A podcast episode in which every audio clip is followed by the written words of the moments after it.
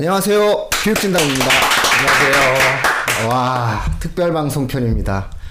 아, 영화감독 이상학 감독님을 모시고 장안의 화제 기생충 영화에 대해서 이야기해보는 그런 특별방송입니다. 감독님 반갑습니다. 네, 반갑습니다. 아, 지난번에 한번 나오지 않으셨나요? 저희? 예, 맞습니다. 예전에 예. 제가 그 나와서 그 영화 동주에 대해서 이야기를 했었죠. 아, 그렇죠. 예. 예, 그때도 또 예, 감독님 말씀 드렸지만은 네. 간략하게 자기 소개를 부탁드릴까요? 네, 그렇게 하겠습니다. 그 예.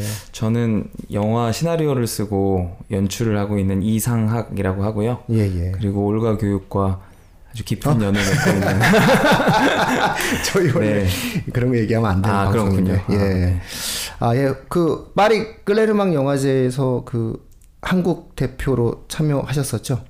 네, 제가 그 그런 말씀 부탁드린 거예요. 아, 그런 거 위주로 하겠습니다. 예, 제가 그 그 한국 영화 아카데미라는 이제 교육기관에 나왔는데 음. 그곳에서 이제 대표 영화들을 뽑을 때 음. 제가 이제 졸업 작품으로 찍었던 오징어라는 영화를 단편 영화를 틀게 됐고요. 김고은 씨가 주연이었었죠. 아, 그거는 아닙니다. 아, 그래요? 예, 그건 예. 하윤경 씨가 주연이었고요. 아, 예, 예. 제가 찍은 이제 예전에 예. 제 첫 단편 영화 고리라는 단편 아, 영화에 맞아, 맞아. 죄송해요. 고리. 예. 그 박소담 씨랑 같이 찍었었죠. 아, 박소담. 공교롭게도. 아, 이번에 그 네, 이제 칸의 여왕이 되셨던. 네, 네. 칸의 여왕이 되셨던. 네, 네. 맞습니다. 아, 알면서 일부러 그런 거. 네. 제가 네. 오신 걸 보고 수업을 한 적이 있어서. 아, 네. 아, 그 그다음에 뭐 수상을 여러 개 하신 걸로 제가 알고 있는데 그것뿐만 아니라 뭐 예, 프로토콜도 갔다 오시고 그런 걸로 알고 있는데. 아, 네. 수상은 이제 제 첫 영화로 수상을 했었고요. 그리고 네. 이제 엄마는 마녀야라는 이십오, 아, 이십구 분짜리 예, 단편 예. 영화로 최근에 이제 고시촌 단편 영화제라는 작은 곳에서 수상을 했고 음. 그리고 제가 이제 다섯 편 정도 영화를 단편 영화를 찍었는데. 좀 운이 좋게도 감사하게도 네. 좀 영화제에서 튼 적이 있습니다. 아. 네, 영화제에서 아. 네. 부산이었었죠? 부산 아, 부천입니다. 부천, 네, 부천, 부천 영화제에서 예. 서울 초단편 영화제, 예. 네, 그리고 클레르몽 페랑 영화제. 예. 최근에는 벨기에에서 이제 음. 벨기에에서도 한번 들었고. 하, 역시 한국 영화의 이 저변이 네. 확대되는 느낌이 있어요, 그죠? 신기한 것 같습니다. 그 파리 클레르몽 영화제에 가실 때는 봉준호 감독님이랑 같이 이렇게 여덟 명의 한국 감독님이 가신 걸로 알고 있는데. 네, 그 봉준호 감독 감독님은 직접 참여를 하진 않으셨고요. 예, 예. 그 작품이 같이. 아, 작품이 같이. 네. 아, 그랬군요. 청취자분들 이제 궁금한 거 다 해소가 되었을 거라고 생각합니다. 아, 네. 진짜 저희가 모셔올 수 있는 봉준호 감독님이 아닌 한도 내에선 최고의 예, 영화 감독님을 모시고 저희가 오늘 예, 기생충이라는 작품에 대해서 한번 이야기해보는 시간을 예, 갖도록 하겠습니다. 그래서 정규 방송이 아닌 특별 방송으로 그 편집해서 예, 금요일 날 방송이 됩니다. 네, 예, 나와주셔서 감사하고요. 네, 영화 저도... 어떻게 보셨나요? 끝까지 아... 안 본 사람이 있어요, 세훈 쌤. 이게 어떤 얘기를 제가 먼저 드려야 될지 굉장히 예. 그. 궁금해서 저도 좀 이제 고민을 많이 했는데 음. 저는 굉장히 뭐랄까 전율을 느끼면서 봤습니다. 아, 사실 이게 이 영화를 하는 사람들 입장에서는 이게 아예 거장과 천재가 만들었구나라는 게 보이나 보죠. 그게 이제 거장과 천재라는 아주 거대한 용어를 함부로 쓰기엔 너무 힘들 것 같고 예. 제 입장에서는 그런데 이제 봉준호 감독의 이제 오랜 팬으로서 많은 분들이 음, 팬이잖아요. 네. 오랜 팬으로서 봤을 때 정말 그 모든 것을 쌓아 올려서 이제는 뭔가 그 백조의 어떤 울음 같이 아, 아, 터트리는 수완송 같은 것을 물론 뭐 당연히 유작은 아니지만요. 음, 근데 이제 정말 어떤 고도의 마스터피스급의 그런 영화를 찍으신 게 아닌가라는 생각이 들었었습니다. 아, 왜 그렇게 보시게 된 거예요? 그 뭐 여러 가지 이유가 있긴 하겠지만 음. 그 우선은 이제 봉준호 감독이 워낙에 근데 이제 많은 분들이 얘기를 한 지점이지만 봉준호 감독님이 오랫동안 그 계급의 문제, 음. 뭐 이 빈부의 문제에 천착을 했었잖아요. 음. 그것과 이제 어떤 사회적인 딜레마와 이 장르적인 어떤 그 개성을 음. 합치는 영화를 했었는데 그 두 가지를 합쳤어요. 음. 이 기생충엔 합쳤는데 그것이 굉장히 웃기면서 불편했어요. 음, 아, 예, 많이 불편해요. 그쵸. 예. 굉장히 불편해요. 그 영화 내내 불편해요. 네, 그 지점이 저는 뭔가 비웃음과 공포를 같이 담은 그런 어떤 음. 우화같이 느껴졌거든요. 그래서 그 이런 영화는 한국에서는 감히 말하는데 처음 본 것 같은 느낌이 들었습니다. 음. 네. 자, 그럼 이제 구체적으로 한번 들어가 봐서 네. 어떤 장면, 장면들이 가장 기억에 남으셨는지.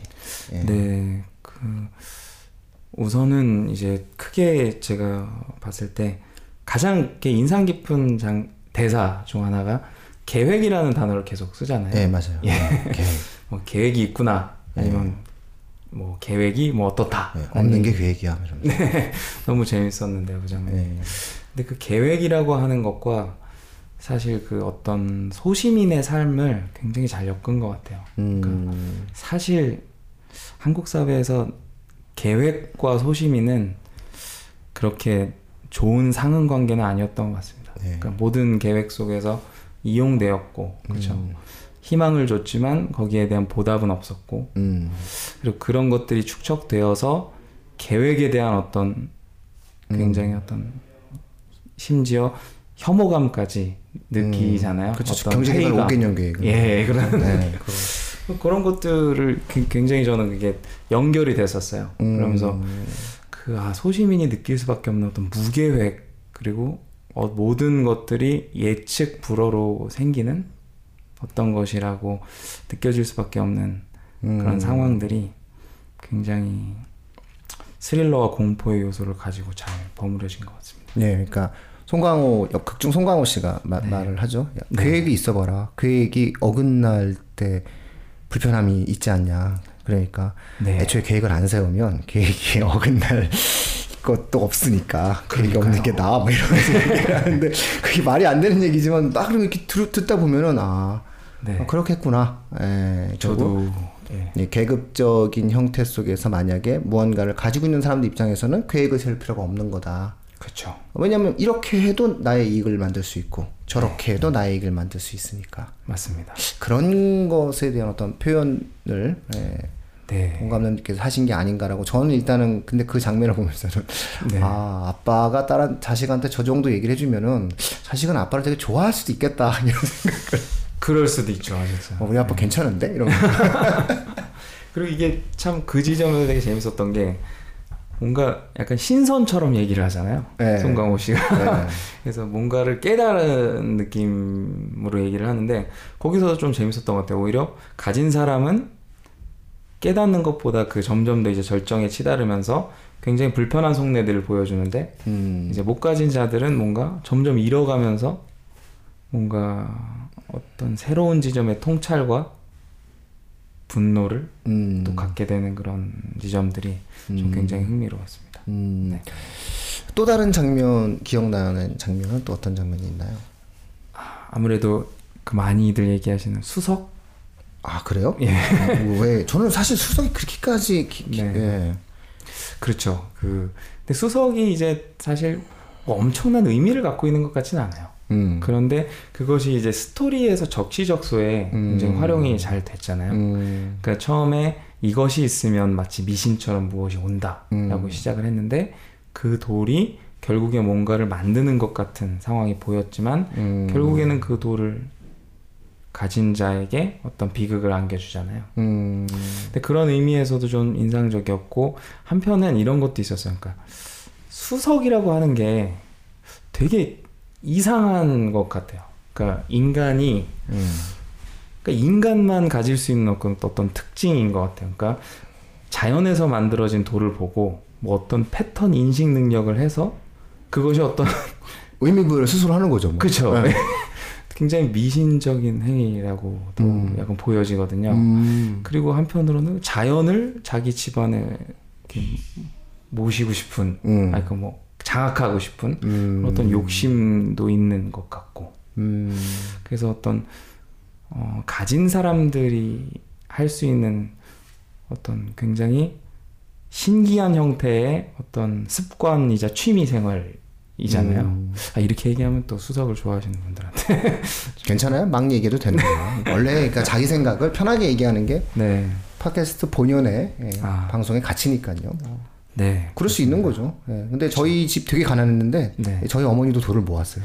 그러셨군요. 이사 갈 때 다 네. 잊어버리셨어요. 아. 그러니까 뭐 그런데 별로 이렇게 아, 아쉬워하지 않으시는 걸 보면 네, 예, 뭐 각자의 어떠한 예, 자기 취향인 거죠. 의미 부여가. 예. 네.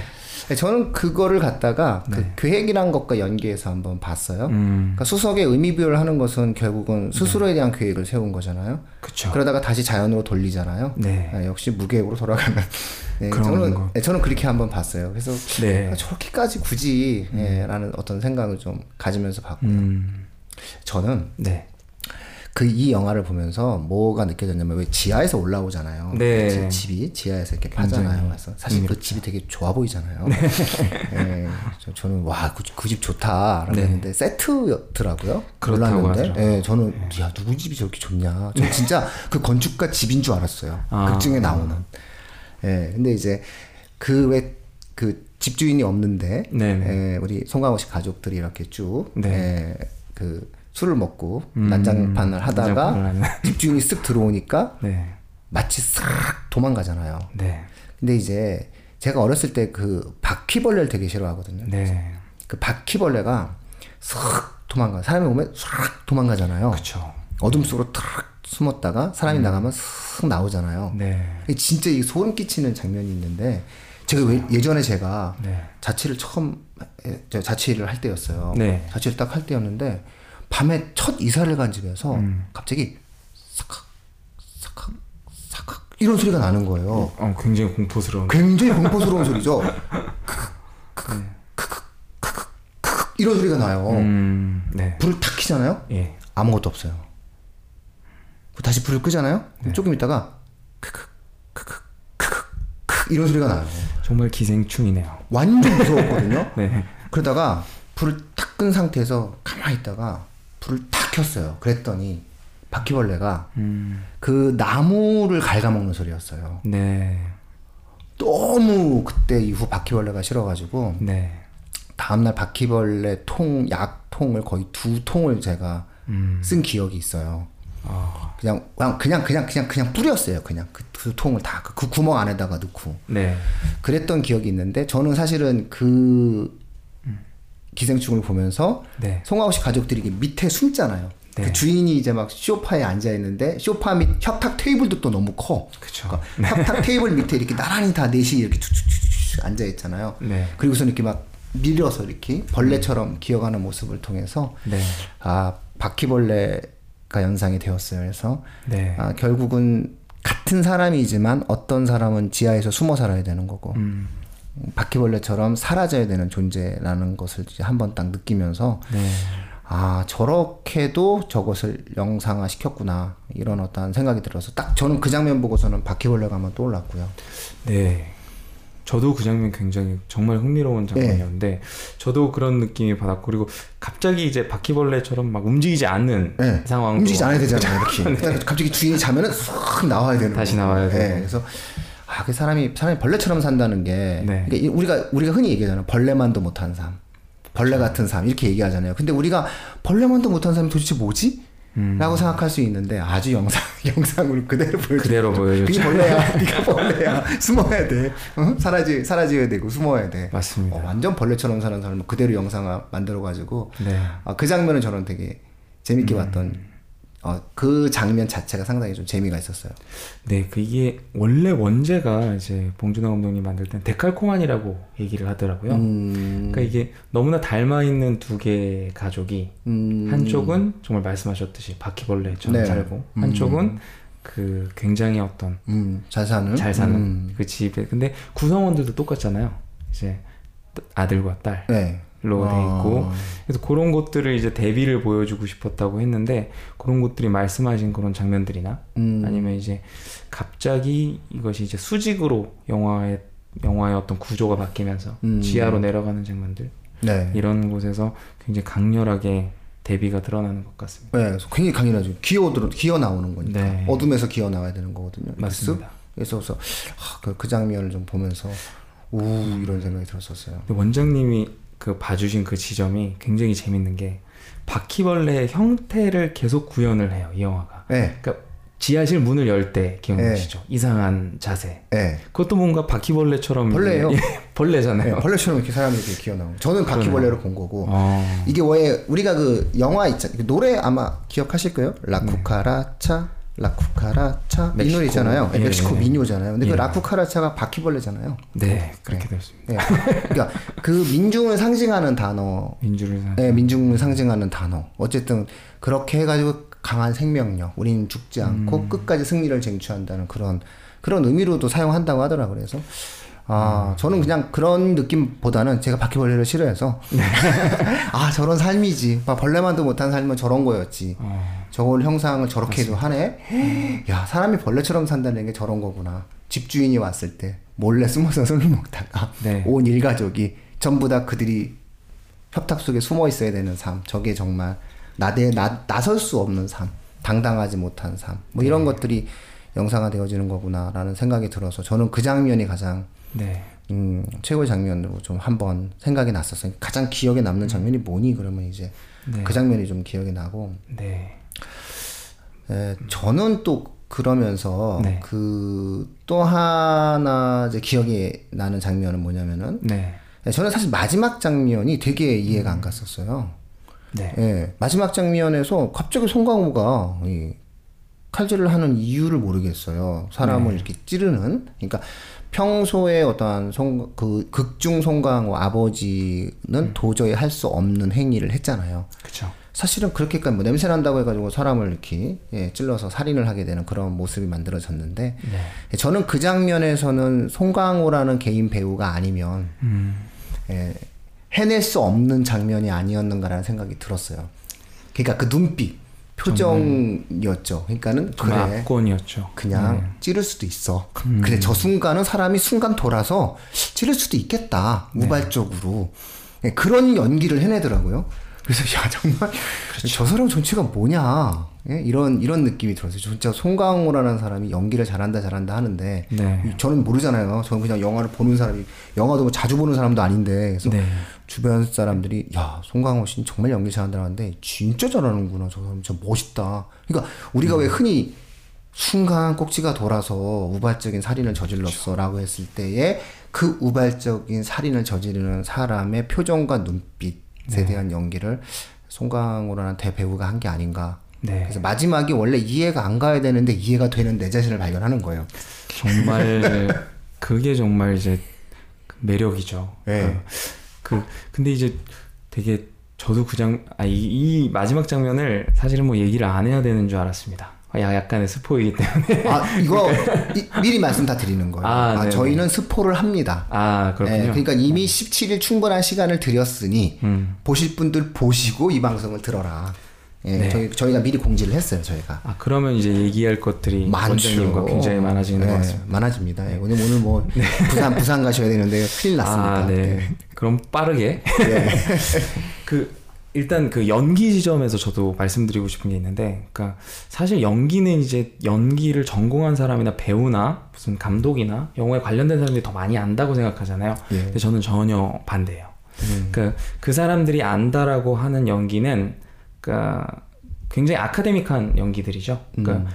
배우거나 그 현장에서 습득될 때는 가능한데, 그것보다 정말 중요한 거는 누구나 봤을 때 그걸 느낄 수 있는 연기인 것 같아요. 음. 그러니까 그거를 송강호는 정말 해낸 거죠. 아, 그쵸? 예. 예. 예. 네. 너무, 너무 진짜 폼났어요, 진짜. 네. 그러니까 사람이 사실은 그 영화 속에서 그 엄청난 생명력을 갖는 거잖아요. 그쵸. 왜냐면은 그 사람에 대한 내용은 그 물난리가 났을 때에도 네. 짐을 챙기는 아빠예요. 네. 예. 어떻게든 가족과 함께 살겠다라고 하는 의지가 굉장히 강한 아버지가 네. 한순간에 놔버려요. 네. 물론 이제 충격적이었겠죠. 자기 사랑하는 딸이 음. 죽어가는 과정을 보면서 느끼는 어떠한 그러한 분노도 있겠지만은 네. 어, 아들도 있고 어, 부인도 있고 뭔가 그런 어떤 상황들 속에서 어, 우발적으로 전혀 예를 들어서 자기의 자식의 위해를 가하지 않은 사람에게 위해를 가한 거잖아요. 그렇죠. 예, 그러니까 그 장면은 사실은 전 납득할 수가 없는 상황이었는데 그것조차도 네. 납득을 시키는 배우의 연기가 있었구나 음. 라는 것 때문에 이제 저는 그 영화를 볼 때 네가 뭘 그렇게 넌 기억 남는 게 뭐니? 그러면 딱 전 세 개. 네. 그 바퀴벌레 그 장면하고 네. 어, 집 좋다? 음. 살고 싶다 이런 거? 네, 그 정도. 아, 거기 뭐 못 산다고 얘기하는데 네. 어, 왜 못 살아요? 예. 어, 살고 싶다는 생각을 해서 이렇게 봤더니만은 일 층만 이백 평 세트로 지으셨다고. 그렇다고 하더라고요. 네. 네. 그렇다면 못 살겠죠. 네. 그 장면은 마지막 장면이 의외로 되게 저는 아, 송강 그러니까 배우의 연기라는 것을 보는 맛이 있구나. 네. 네. 뭐 어쨌든 이런 생각이 들었고요. 그 마지막 장면은 사실 저는 그러니까 대단히 어떤 대단히 많은 감정을 느꼈던 것 같아요. 그러니까 음. 사실 대중 한국 대중 영화에서 선택할 수 없는 지점이잖아요. 음. 정말 선택할 수 없는 지점이고, 네. 그러니까 이런 방식의 그러니까 카타르시스는 사실 대단히 이제. 어떻게 보면 위험할 수 있는 카타르시스죠. 어, 그렇죠. 한 가정을 파괴한 거니까. 그렇죠. 그러니까 이게 근데 굉장히 재밌는 거는 이게 중산층이 갖고 있는 공포와 음. 그러니까 이 소시민 정말 음. 이제 못 사는 빈자가 갖고 있는 공포를 굉장히 어떤 한낮에 바베큐장에서 벌인단 말이죠. 음. 그러니까 이 어떤 어떤 굉장히 대비점을 어, 너무 그러니까 강렬하게 사용을 했어요. 거기서 음. 저는 그 장면에서 약간 어떤 걸 느꼈냐면 첫 번째는 제가 왜 이거에 대한 쾌감을 느끼는지에 대해서 두려웠어요. 음. 그러니까 쾌감 그리고 한편으로는 동시에 쾌감과 동시에 두려움, 음. 죄책감을 음. 느껴지더라고요. 그러니까 음. 사실 우리가 지금 계속 무의식적으로 갖고 있는 어떤 그런 공포가 그 칼날에 들어있는 것 같아요. 그러니까 음.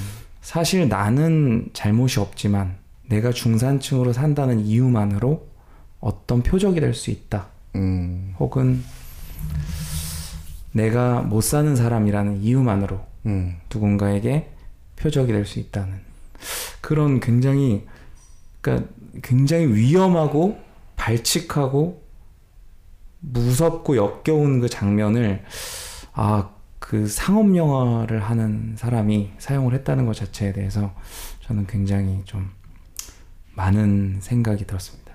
봉준호 감독이니까 가능한 거예요. 그러니까요. 맘대로, 네. 맘대로 영화 찍어도 되지 않을까요? 그분 그러니까요. 정도 된다면? 네. 그 저는 약간 좀. 힘이 있어, 역시. 좀, 이렇게. 예. 좀 과장된 걸 수도 있지만, 사실 그걸 보면서 그 까미의 이방인도 좀 많이 생각이 났습니다. 아, 그쵸. 예. 그러니까 태양빛을 보고 권총의 네 발을 발사한 음... 아랍인에게. 물론 뭐, 약간의 많은 것들이 다르긴 하지만, 그러니까 인간이 갖고 있는 어떤, 축적된 본질적인 어떤 분노들 있잖아요. 음. 그러니까 그런 것을 막 굉장히 막 뭐라 그럴까 폭발시킨 장면인 것 같아요. 거기는 그것도 대낮에. 네. 어 그렇죠. 낮에 가장 네. 화려할 때. 그러니까 생일 잔치에서. 그렇죠. 예. 그리고 가장 순수해야 되는 어린 아이의 생일 잔치. 그러니까요. 예. 그런 어떤 표정 아무런 잘못이 없는 사람들을 상대로 해서 만들어진 거니까. 네. 누구도 뭐 이렇게 특별하게 뭔가를 잘못하지 않았어요. 네. 근데 다만 이제 폭력과 행위를 하는 사람들이 이제 그런 모습이 나타나서. 근데 되게 무섭다는, 저는 그 영화를 보면서 되게 무서움을 느끼는 친구들도 많겠구나. 네. 왜냐면 아무 잘못이 없어요. 그 박사장 그렇죠. 집안은. 네. 아니, 그 사람들 무슨 잘못이 있어, 그냥. 그리고 한 가족의 가장을 그냥 아무 이유 없다는 걸로 그냥 살해당한 상황인 거잖아요. 예, 그래서 자기 취향인 건데 예, 네. 제가 이 냄새에 민감해서 알거든요. 음. 진짜 싫은 냄새 있거든요. 네. 예, 어 진짜 싫은 냄새 있어요. 네. 저는 이상하게 축사 냄새 싫어하거든요. 음. 그래서 막 공기 맑은 데 가고 싶은데 뭐 예를 들어서 축사에 있으면 펜션 같은 데서 음. 분명히 공기가 안 좋거든요. 네. 예, 그러면은 어 냄새 나는데 이런 게 하거든요. 그렇죠. 예, 근데 그런데 예를 들어서 네. 갑자기 그 축사에 있는 소 한 마리가 와서 저를 뿔로 받는 거잖아요. 그렇죠. 아 정말 그게 적절한 표현이에요. 네, 아니 맞습니다. 나는 나는 좀 냄새가 맑은 공기 마시려고 가서 냄새가 싫은데 갑자기 그냥 그 그거에 숨질 난다고 그냥 확 해서 뿔로 받은 거니까 네. 두려울 수 있는 거죠. 그러니까 언제나 위험 사회 속에 살고 있다는 거니까. 그렇죠. 그러니까 그게 이게 멸시와 어떤 예의의 문제가 그러니까 거기에서 굉장히 드러나는 것 같아요. 그러니까 음. 인간에 대한 예의를 이제 뭐 인터뷰 때도 많이 얘기를 했잖아요. 음. 그러니까 어디까지가 예의고 도대체 음. 어디까지가 이제 비판인가에 음. 대한 어떤 생각들 그런 것들을 많이 하게 되었습니다. 음. 네. 아, 저는 개인적으로 제일 좋아하는 여자 배우가 있었는데 네. 그 여배우 두 명이 나왔어요. 한 명은 네. 조여정이고요. 아~ 네, 진짜 좋아하거든요. 그, 네. 그 배우는 정말 네. 네, 몇 개 영화를 볼 때마다 허, 매력적인 연기가 나와요. 그렇죠. 그래서 저는 그 배우 되게 좋아하거든요. 네. 또 하나의 배우가 사실 박소담이라는 배우예요. 아, 저 그 배우 진짜 배우. 좋아해요. 비슷하게 왜 제가 이렇게 비교하기 위해서 그 김고은이라는 분을 얘기했는데 네네. 네, 저는 사실은 그 뭐 도깨비에 나온 분이 김고은이잖아요. 네, 맞습니다. 네, 근데 이제 박소담이라는 분인데 저는 개인적으로 봤을 땐 박소담이라는 배우가 훨씬 더 다양한 음. 스펙트럼을 갖고 다양한 것을 펼치는 는 어떠한 영역도 있다고 저는 개인 취향이죠. 그러면 네. 또 이 김고은님 팬들이 가만히 안 있더라고요. 당장 또 이 제 주변에도 막 네. 하, 도깨비를 잘못 봐서 그런 거라는 둥 그런 얘기를 많이 한단 말이죠. 아, 네. 그래서 박소담 배우에 대해서는 굉장히 제가 그 아 역시 명불허전이다. 아, 정말 폼나게 예, 연기를 했다라고 생각을 하는데 네. 같이 한번 작업해 보신 적 있, 있지 않으신가요? 네, 그 첫 영화 때 네. 이제 같이 작업을 했었죠. 네. 그때는 이제 박소담 배우님이 학생이었습니다. 아, 한국예술종합학교 학계 한예종이었고, 예. 하, 역시 그 좀 이렇게. 예. 그런데 이제 그 당시에도 제가 좀 느꼈던 게 어, 대단히 대단히 어떤 표현력이 분명히 한 아, 분이셨어요. 아, 그래요? 그리고 자신이 갖고 있는 어떤 이야기를 굉장히 분명하게 전달을 하고, 음. 그리고 이 현장에서 여러 사람들과 소통을 하면서도 가장 이제 적확한 것, 음. 이 장면에 맞는 것, 그런 것을 굉장히 영리하게 빠르게 선택해주는 배우였습니다. 아. 그래서 그때도 이제 다들 저희는 뭐 독립영화 찍는 학생이었지만 음. 저희도 아 되게 대단한 배우가 될 것 같다. 아 느낌이 오는군요. 아, 뜬다. 네. 친하게 지내세요 계속. 그런데 바로 그 단편을 찍고 이 년 뒤에 음. 바로 이제 상업영화 아. 조연으로 올라서셨죠. 예. 예. 연락 잘 안 되시죠? 예. 그... 이번에 그래 축하 문자 카톡이나 그래도. 아 개인적으로는 전혀 이제 연락이 안 되고요. 아, 그리고 이 영화판, 네. 이 영화판이라 표현해서 좀 그런데 이쪽도 그렇군요. 아, 다 그래요. 이게 이제 그 좀 여러 가지 대외적인 문제가 있는 것 같습니다. 예. 아, 아 그렇죠. 다 예. 모든 사람과 네트워크를 다 해주면 어떡해요. 그렇죠. 네. 연, 그러니까 이 계통은 안 돼. 그러니까 예를 들어서. 방송 강사들 같은 경우 개인 전화번호 공개 못 하거든요. 아 그렇군요. 아니 학생들이 질문을 만 명이 하면 어떡할거예요. 그래서 원래 개인 전화번호 공개 못 하는 것처럼 네. 아마 그럴 거예요. 네. 네, 개인적으로. 근데 그때 처음보다 지금의 어떠한 영화 속에서 보면 성장을 많이 하신 거죠. 사람 배우도 계속 성장을 하나요? 당연히 그런 것 같고요. 음. 지금은 사실 굉장히 굉장히 존경하는 부분도 있어요. 어떤 아, 부분에서는. 네. 아, 이미 그 다, 레벨을 뛰어넘어서 정말 고속적 성장을 하고 있구나라는 느낌이 있으시군요. 예, 그, 그런 앙상블을 낼지 몰랐습니다. 그러니까 그 이 기생충 영화 안에서 아... 그, 그 기라성 같은 배우님들과 함께 하는데 전혀 어떤 세력이 죽지 않고 본인의, 그리고 본인의 매력을 발산을 하면서 굉장히 잘 연기에 대한 어떤 변신, 이전의 어떤 이미지 탈피도 어느 정도 된 것 같고. 그러고 보니까 송강호랑, 송강호라는 배우랑 같이 연기하면서도 안 죽었네요, 보니까. 그렇죠. 에너지가 살아있잖아요. 어, 그 정도면 엄청난 건데요? 그런 것 같습니다. 예. 네. 오, 그래서 박소담이란 배우가 또. 그래서 지나고 보면은 이제 그때는 이제 서로 학생이었지만 지금은 음. 이제 함께 하게 돼서 영광이었던 어떤 배우가 되었죠. 아, 네. 아닙니다. 네. 우리 저 우리 이상학 감독님도 지금 시나리오 해서 지금 장편 드디어 시작하고 있는 거 아닙니까? 이 장편 시나리오 이제 집필 예. 중이고요. 예. 이제 갈 길은 멉니다만. 음, 네. 아 금방입니다. 감사합니다. 사람은 언제나 희망과 내용 네. 갖고 있으면 네. 결국은 결국 나타납니다. 감사합니다. 저는, 저는 언젠가는 우리 이상학 감독님의 영화를 또 이 천만 영화가 돼서 이 방송에서. 네. 어, 청취자분과 함께 이야기할 수 있는 날이 올 거라고 생각하고요. 그때는 직접 오시는 거죠. 직접 오겠습니다. 야, 그럼 이제 그런 일이 있다면 어, 네. 와야죠. 그래서 직접 딱 와가지고 이제 이 방송에서 이제 네. 얘기가 되는 거죠. 이렇게... 어, 마치 이제 기생충 특별 방송하는데 봉 감독님 오시는 거랑 똑같은 거죠. 아유, 너무 기분 좋은 상상이네요. 아, 네, 아닙니다. 예. 그 제가 사실 저는 그 이런 팟캐스트나 이런 데는 별로 소질이 없어요. 없다고 저는 생각을 하고, 그리고 음. 개인적으로 뭔가 물론 이야기하고 그런 건 좋아하지만 그 창작을 하, 하고 있는 입장이지만 사실 평론 쪽은 또 저랑은 또 별개의 영역이기도 하고요. 어, 그럼요. 예. 직접 영화를 찍으시는데 남 작품 갖다 얘기할 새가 어딨어요. 되게... 내 거 하기도 바쁜데. 그리고 되게 조심스럽죠. 그렇죠. 네가 뭔데 이렇게 그렇죠. 너나 잘해 이렇게 얘기할 수 있으니까. 그래서 주례사 비평만 하게 되거나 예. 그죠. 뭔가 그렇게 되는데, 근데 여기서 이제 제가 이 팟캐스트에서 음. 교육진담에서 두 번째 이렇게 하고 있는데 어, 굉장히 뜻깊습니다. 이렇게 허심탄회하게 이야기를 하긴 처음인 것 같아요. 네, 그러니까, 그러니까 이렇게 한번 해봐야 돼요. 네. 해보면 뭔가에 대한 어떤 그 금기를 자꾸 넘어가다 보면 네. 새로운 창작의 에너지가 생기죠. 그런 것 같습니다. 그러면 용기를 내서 한번 이 질문을 제가 할까 말까 되게 망설였는데 네. 이 질문을 한번 제가 드려볼게요. 네네. 내가 이 영화를 감독했다면 아. 이 장면은 좀 이렇게 찍어보고 싶다. 우리 다 그렇잖아요. 이 장면은 좀 이렇게 찍어보고 싶다.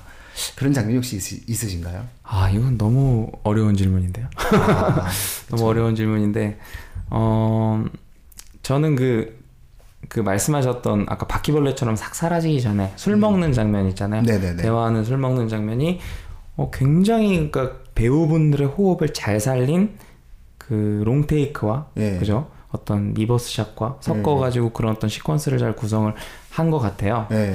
그리고 거기를 일부러 길게 가신 것 같아요. 왜냐면 아... 그 다음에 한 방을 위해서 그렇구나. 초인종을 위해서 아, 그러네요. 예. 약간 지루하다시피 좀 만들어 놓고 그죠? 음. 이렇게 팡 터트리는 음. 그런 재미가 있었는데 저라면 그 이제 술을 먹었던 그 장면을 음.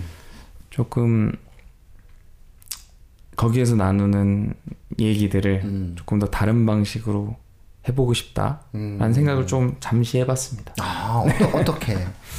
어, 일단은 이게 비가 오잖아요. 음. 비가 오니까 뭔가 그 집안에서도 먹지만 이들이 뭔가 야외로 가, 간다거나 음. 뭐 그런 상상도 좀 해봤어요. 음. 그리고 대화들이 이제 롱테이크로 구성이 됐는데 거기를 어떤 이렇게 불안감을 조성할 수 있는 약간의 이 편집 템포를 음. 준다면 어땠을까? 뭐 그런 상상도 음. 좀 해봤고요. 그런데 뭐 이런 거는 굳이 뭐 필요 없는 얘기인 거죠. 네. 저는 이제 그 영화를 보면서 저 주, 주인 온다. 네네. 누구나 관객들은 예상하잖아요. 네. 돌아온다 저거. 그렇죠. 네. 그게 오히려 저는 그 장면에서의 네. 그 봉 감독님의 제가 아마추, 아마추어도 아니고 관객의 입장에서 봤을 때는 네. 아, 저 사람은 사람들이 충분히 예측하고 있다는 거를 알면서 저렇게 딴청을 부리고 있구나. 그쵸. 예. 네. 예, 그런 어떠한 생각을 했었어요. 그게 이제 그 서스펜스라는 용어의 가장 그 정수잖아요. 아, 그런 거예요? 예. 아, 예, 그렇게 많이들 얘기합니다. 어, 그러니까 딴청 피는 알면서 감독이 그렇죠. 모른 척 해주면서 갑자기 훅. 그게 이제 히치콕 감독이 얘기했던 건데 예. 이제 폭탄을 택, 탁자 아래 숨겨뒀는 장면을 관객이 보면 예. 더 긴장감이 생기는 게 이제 서스펜스거든요. 예. 그러니까 얘네 그 극중 인물은 모르는데 관객들은 알고 있을 때 벌어지는 음. 이 긴장감이 서스펜스인데 그거를 정말 기생충은 시종일관 계속 구사를 했죠. 비가 엄청 오니까 네. 캠핑 안 가봐서 모르겠지만 그죠. 비 오면 집에 가요 다. 그러니까요. 네. 네. 근데 야, 근데 그 그 장면에서 정말 신속하게 치우더라고요. 네, 확, 확 치우는데 그 때마다. 그리고 이 영화가 굉장히 재밌는 지점이 그 이전에 봉준호 감독님 영화는 오프닝 장면 같은 것들이 굉장히 뚜렷하고 선명했어요. 음. 그러니까 막 마더에서 보시면 음. 굉장히 춤을 추는 김혜자 선생님 음. 춤을 추는 장면이라거나 뭐 괴물 같은 경우도 굉장히 그러니까 그 약품을 버리고 있는 음. 미군의 음, 음, 그 음. 장면 있잖아요. 네. 실험실 장면이 나온다거나 살인의 추억 역시도 그, 아, 그 황금빛 네. 그쵸 그 쌀 네. 아니 그 논밭에서 그 메뚜기 떼를 잡고 있는 아이들과 네. 그죠 그, 그 송강호의 모습이 교차가 되잖아요. 굉장히 그러니까 강렬하고 그 어떤 영화의 이미지를 딱 보여주는 장면으로 시작을 했는데 근데 이 영화의 오프닝 시퀀스 같은 경우는 굉장히 심심해요. 음. 그리고 굉장히 일반적이라는 전 느낌이 좀 들었거든요. 근데 그게 음. 어떤 신의 한 수였던 것 같습니다. 반지하방에서 나타나는 그 밖에 풍광 보는 거잖아요. 그쵸.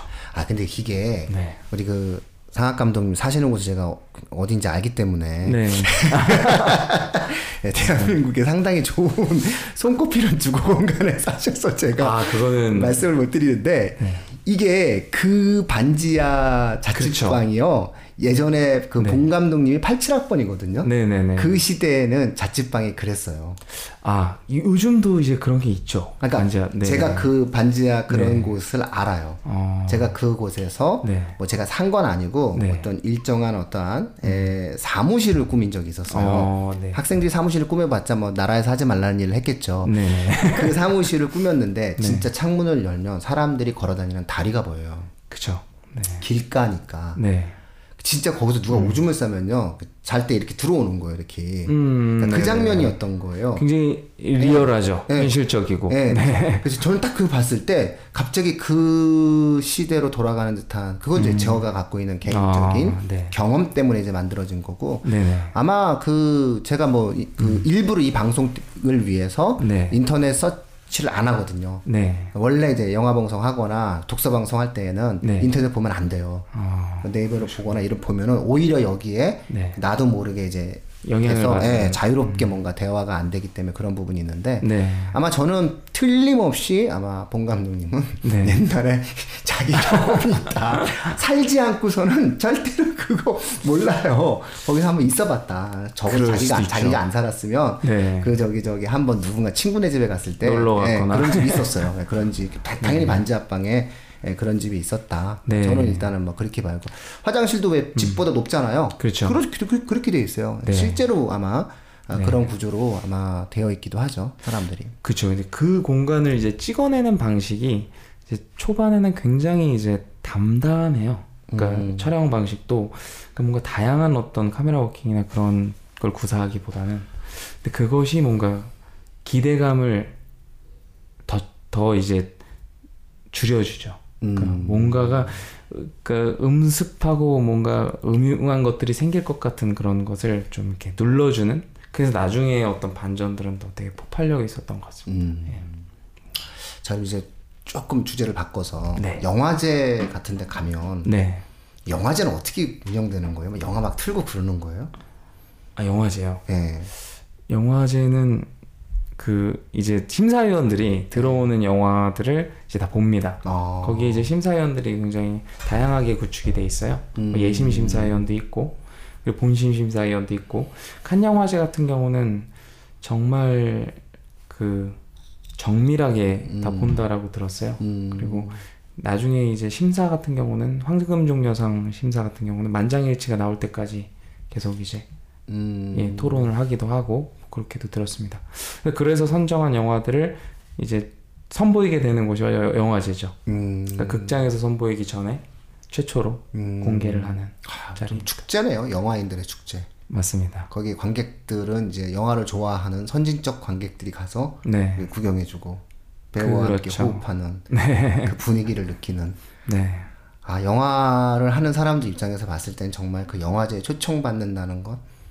그리고 그 속에서 수상을 한다는 것은 자신의 인생에서 또 하나의 영화를 찍고 네. 주연이 되는 유일한 기회가 되겠네요.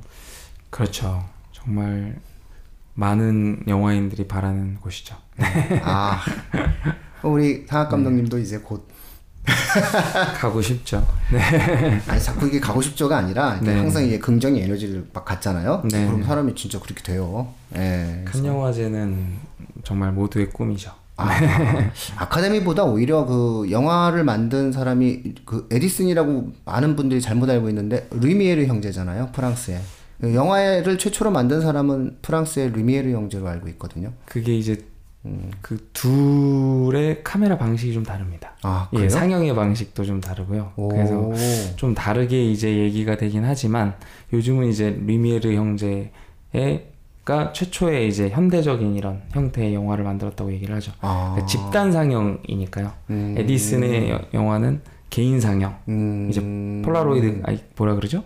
그 만화경 같은 걸로 음. 이렇게 보는 거였는데 집단 상영을 처음으로 한 것이 이제 리미에르 형제들이었죠. 아. 예. 그 극장도 리미에르 극장. 그렇죠. 거기에서 거죠? 이제 네. 칸 영화제가 이제 진행이 되죠. 네. 음, 칸의 해변을 예, 걸어 다니면서 한번 또 예, 만끽하는 날이 오길 바라겠습니다. 열심히 해보겠습니다. 네. 예. 이 영화에 대해서는 근데 그 사람들이 이제 그 또 그 이런저런 얘기가 많은 것 같더라고요. 뭐 그 뭐 가족과 함께 보지 마라. 음. 예. 뭐 좀 어떤 어떤 학생들은 좀 무서웠다. 네. 예. 이제 어쩐 이런 부분인데 만약에 아직도 보지 않으신 분들이나 네. 아니면 한 번 더 보고 싶다라고 하는 분들에게 해주고 싶으신 말이 있다면 어떤 말씀을?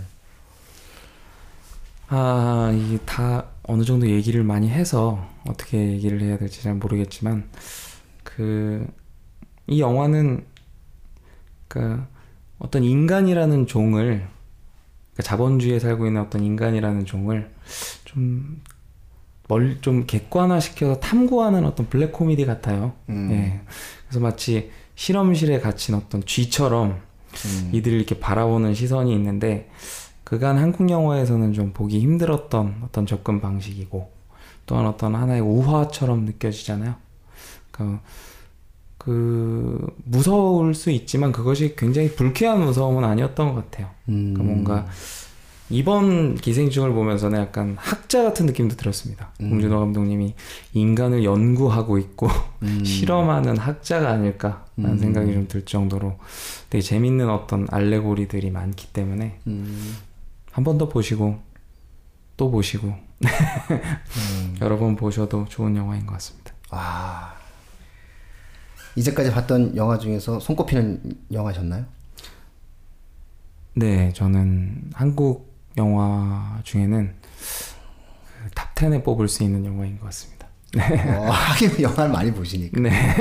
저는 이제까지 기억에 남는 영화 별로 없거든요. 네. 네. 근데 뭐 예전에 그 저기 그 독서 방송인가? 네. 네, 입시 방송 이거 공지할 때 네. 네, 말씀드렸지만 그래도 전 라라랜드가 제 취향이면 아, 아름답죠. 네. 아주 아름다운 영화. 아주 아름다운 영화. 그냥 마냥 행복해요 그 영화가. 그래서. 네.